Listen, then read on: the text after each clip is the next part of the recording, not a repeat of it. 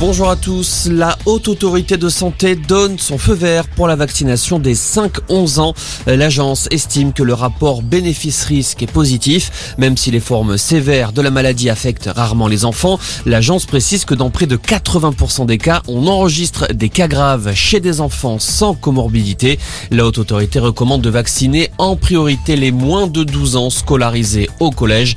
La campagne devrait débuter ce mercredi sans obligation. C'est aux parents de décider. Pendant ce temps, un nouveau vaccin contre le coronavirus vient d'être autorisé par l'Agence européenne des médicaments, celui de Novavax. Selon le géant pharmaceutique américain, ce vaccin est efficace à plus de 90% contre la maladie et à presque 100% contre les cas graves à modérés. Une version contre le variant Omicron est en cours d'élaboration. Devra-t-on montrer son passe sanitaire pour aller travailler? Rien n'est acté selon Elisabeth Borne, alors qu'une réunion s'est tenue aujourd'hui entre la ministre du Travail et les partenaires sociaux. En tout cas pour la CGT, c'est non. Selon son secrétaire général Philippe Martinez, ce passe en entreprise correspond à une obligation vaccinale. La mesure est déjà en place en Italie ou encore en Allemagne. Près de 19 millions d'euros alloués à une centaine de sites français.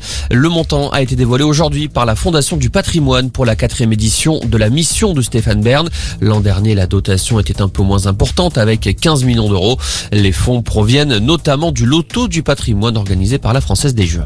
Rafael Nadal positif au coronavirus. Le tennisman espagnol l'a annoncé sur les réseaux sociaux. Le champion aux 20 titres en Grand Chelem revenait d'une exhibition à Abu Dhabi.